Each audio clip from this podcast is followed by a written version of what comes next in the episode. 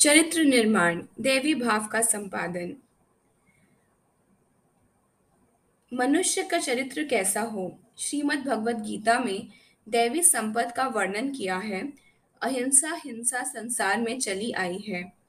माया, मोह और स्वार्थ का चक्र चलता है। मानव को सबल होना चाहिए, जिससे दूसरा उसे अपना भोजन न बनाए। हिंसा से ऊपर उठना दुर्बल को अपनी जगह पर जीने देना, यह देव गुण किसी भले आदमी में आता है। अहिंसा भारत में पुरातन समय से चली आई है। यही कारण है कि भारत बिना हिंसा के स्वतंत्र हो गया। यही अहिंसा का प्रबल उदाहरण है। जनसंख्या का अधिक होना गरीबी का बड़ा चिन्ह है। जो समस्या हल नहीं होती, अहिंसा से हल होगी। इसी का समर्थन सभी देशों ने किया है। अगर यह देश दास बना था तो वह कायरता के कारण दया मानव को दास नहीं बनाती।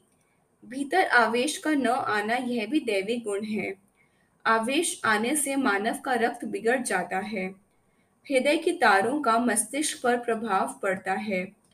बहुत सी बातों में मानव अपने आप को गवा लेता है। क्रोध, लोभ व मोह रूपी मदिरा पीकर जगत मत वाला है। मानव को हमेशा प्रसन्न रहना चाहिए। राज़ी हूँ जिसमें तेरी रजा है, जहाँ तू रखे वहीं वह वाह है।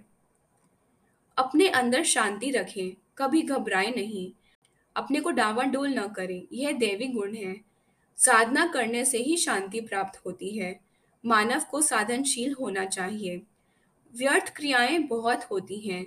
दूसरे की बात को करना, चुगली खाना बहुत खराब होता है। व्यर्थवाद बहुत अधिक है।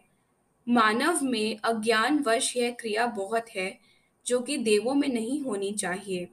उसमें कोमलता बहुत होनी चाहिए।